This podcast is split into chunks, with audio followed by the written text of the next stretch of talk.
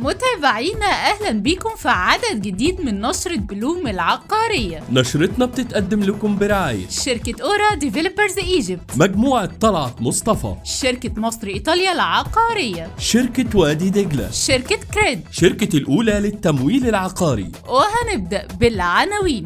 وزارة المالية أصدرت ضمانة لصندوق التنمية الحضرية علشان يقترض 15 مليار جنيه. حسن علام العقارية بتتفاوض على 204 فدان في الساحل الشمالي. مصر إيطاليا حققت 5 مليار جنيه مبيعات خلال 6 شهور. العاصمة الإدارية هتنتهي من انتقال الموظفين بالكامل للحي الحكومي مارس المقبل. وايت إيجل للتطوير بتخطط لإطلاق مشروع ساحلي الفترة الجاية بشراكة مصرية إماراتية. ودلوقتي هنقول التفاصيل. صندوق التنمية الحضرية أخذ ضمانة وزارة المالية علشان يقترض حوالي 15 مليار جنيه زي ما قال لنا المهندس خالد صديق رئيس الصندوق واللي أكد لنا إن في محادثات بدأت بالفعل مع البنوك ولسه هيتم الاتفاق عليها الفترة الجاية على حسب الخطة التنفيذية والاستثمارية والاحتياجات المالية الخاصة بها. شركة حسن علام العقارية بتتفاوض دلوقتي على أرض في الساحل الشمالي مساحتها 204 فدان زي ما عرفت نشرة بلوم من مصادر على صلة بالمفاوضات. واللي قالت لنا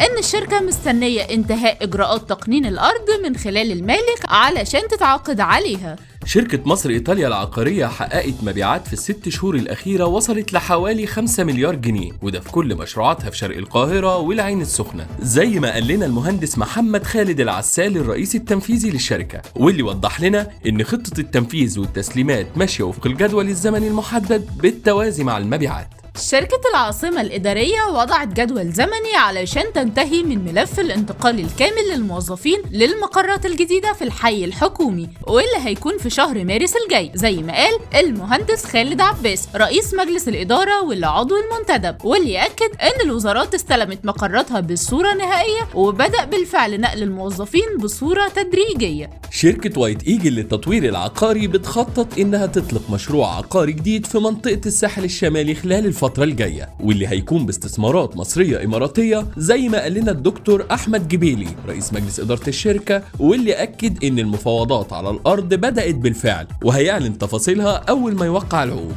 نشرتنا خلصت. استنونا التلات الجاي بإذن الله في عدد جديد من نشرة بلوم العقارية. نشرة بلوم رئيس تحرير هدينا محمد. والرئيس التنفيذي بكر بهجت. وقدمها لكم مريان سامي. وأحمد سليمان.